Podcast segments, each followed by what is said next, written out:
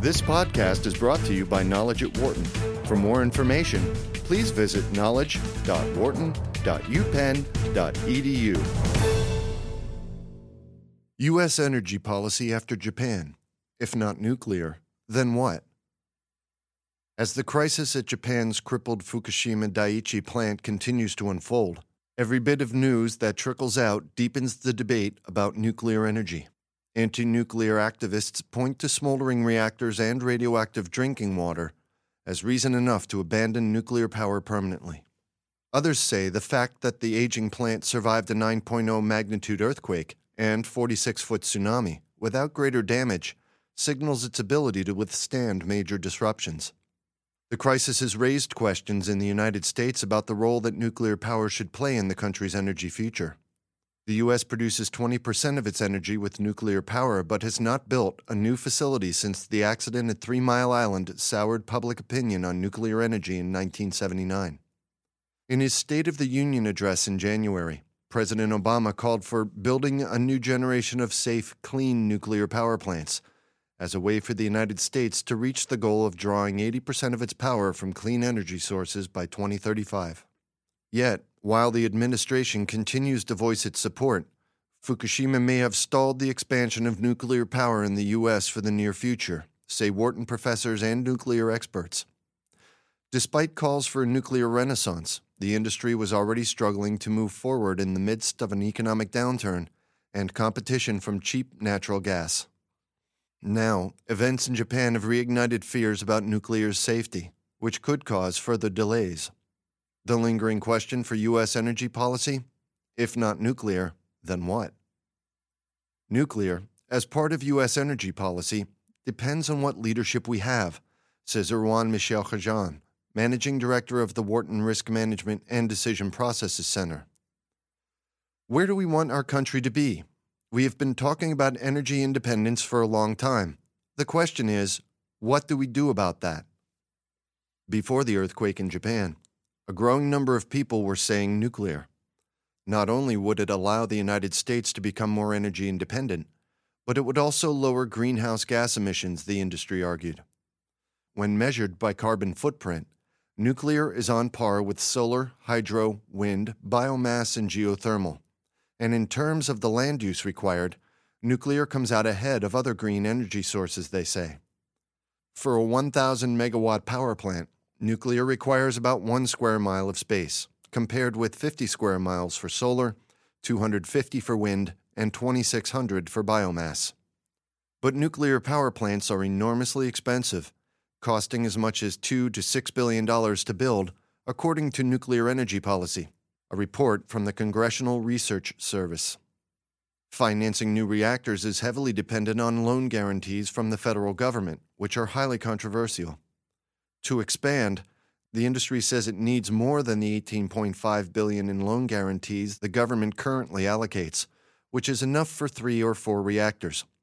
Opponents argue that loan guarantees unfairly subsidize a mature industry and would be better spent elsewhere. The debate in some other countries is less heated. Unlike the United States, which has significant natural resources, many other countries have fewer energy options and have made a strong commitment to nuclear power. They are unlikely to abandon it now, says Michel Kerjan. France, for example, which turned to nuclear energy decades ago after suffering through an oil crisis, relies on nuclear for 80% of its power.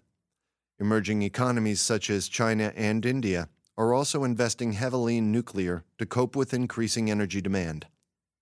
Although many countries are reevaluating safety measures in the wake of Fukushima, few are likely to abandon plants that are already in the works, especially those with more modern designs. So many countries are going to be very heavy on nuclear in the next 10 years. These are not small decisions, they are billions of dollars. I don't see China or Brazil saying, oh, we saw what happened in Japan. Let's forget about it, Michel Kerjan suggests. A decline in public support. Yet Fukushima has no doubt had an impact. Italy put a one year moratorium on its plans to re establish a nuclear energy program. Germany idled seven of its 17 nuclear reactors for safety checks as protesters clamor for an end to nuclear power.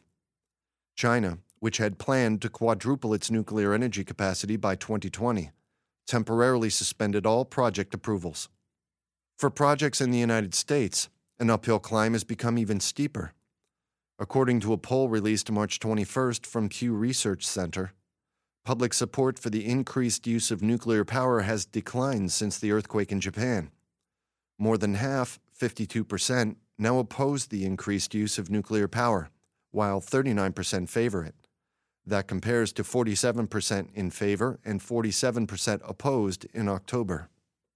As for the long term prospects for the industry, I think the implications of Japan will be long lasting, says Chris Lafakis, an energy economist at Moody's Analytics. It will be more difficult to get approval for a plant and more difficult to obtain financing. Although the federal government is pushing for loan guarantees, projects would still need support from a financial institution to get financed, he points out. And the large banks are in no hurry to extend credit for a plant knowing the regulatory environment and current public sentiment, he says. There may not be a formal moratorium against new nuclear plants, but I think there's an effective one. Even before the Japanese earthquake, the nuclear industry was struggling to expand in the U.S. because of a sluggish economy and a sudden abundance of cheap natural gas. Based on recent shale discoveries, the U.S. Energy Information Administration estimates the country's recoverable shale gas resources are more than double the volume it assumed just one year ago. Cheap natural gas makes it difficult to pull the trigger on nuclear investment. Chris Hansen, Director of Strategy and Initiatives at IHS Cambridge Energy Research Associates, noted during a panel discussion at the Wharton Energy Conference in October 2010. The outlook is that the shale gale will really increase the chance for natural gas to grow its market share. Japan's nuclear crisis will not create that much more additional delay, Hansen told Knowledge at Wharton in a follow up interview. Low gas prices had already slowed down proposed projects because investors were hesitant to commit billions of dollars that might not pay off. Safety reviews will simply be added to an already delayed process. I see market share in the U.S. probably eroding for the next 10 years. All of the new build will be gas, so nuclear will slip, Hansen says.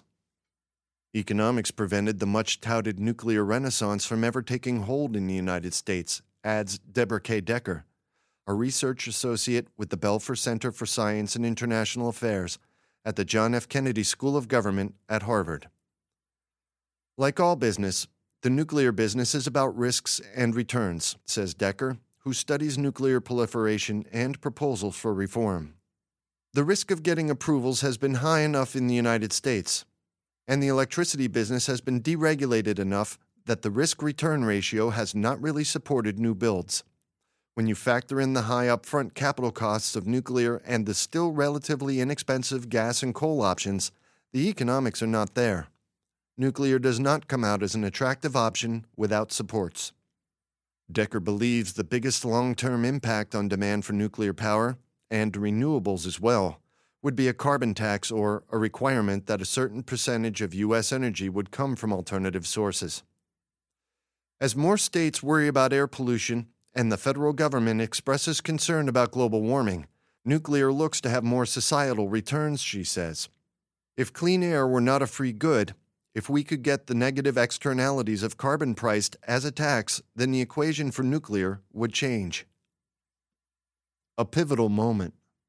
Noam Lior, a professor of mechanical engineering and applied mechanics at the University of Pennsylvania, who studies energy and the environment, believes nuclear energy has three major risks that policymakers need to consider public safety, long term nuclear waste, and proliferation. The events in Japan have highlighted the dangers of nuclear accidents, which are rare, but when they happen, become a raging problem. It also highlights the problem of waste storage, as one of the biggest risks at Fukushima has been linked to spent fuel rods. While there are risks associated with fossil fuels, such as air pollution, mining accidents, or oil spills, nuclear is unique in that it passes risks to the next generation in the form of radioactive waste. And with the threat of terrorism ever present, the cost of securing nuclear facilities keeps increasing. Each problem has some solution, but each solution costs money, and we're not there yet, Lior says. Just building without solutions is not a good idea. The crisis in Japan became a pivotal moment to reevaluate the true risks of nuclear energy and how it is regulated, says Howard Kunreuther, co director of Wharton's Risk Management and Decision Processes Center.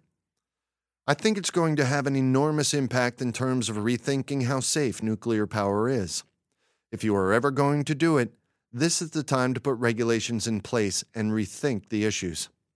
Part of that rethinking should be the risks not only of nuclear energy, but other forms of energy as well. Several experts pointed out that nuclear's worst disaster, the 1986 Chernobyl accident, will eventually kill about 10,000 people, mostly from cancer. Yet pollution from coal, which currently supplies 45% of the country's energy, kills 10,000 people in the United States every year. With any energy source, there are risks involved, says Wharton Legal Studies and Business Ethics professor Eric W. Orts, who also directs Wharton's Initiative for Global Environmental Leadership. Solar panels require mining of materials, wind power blocks views and kills birds, and geothermal was thought to be safe at first, but now appears to increase the chance of earthquakes, he notes. Orts hopes the accident in Japan might spur Congress to do something serious on energy that would be forward thinking and would secure the nation's future. He cites new technologies such as the Bloom Box, a type of fuel cell generator that allows users to generate their own power and get off the grid. He hopes that work undertaken by the U.S. Navy to make itself energy self sufficient through wind, solar, and biofuels might one day translate into energy independence for the country as a whole. Until then, Orts says, really the best solution to the nation's energy problems is energy efficiency and that, he adds, causes no risk at all. For more business news and analysis from Knowledge at Wharton, please visit knowledge.wharton.upenn.edu.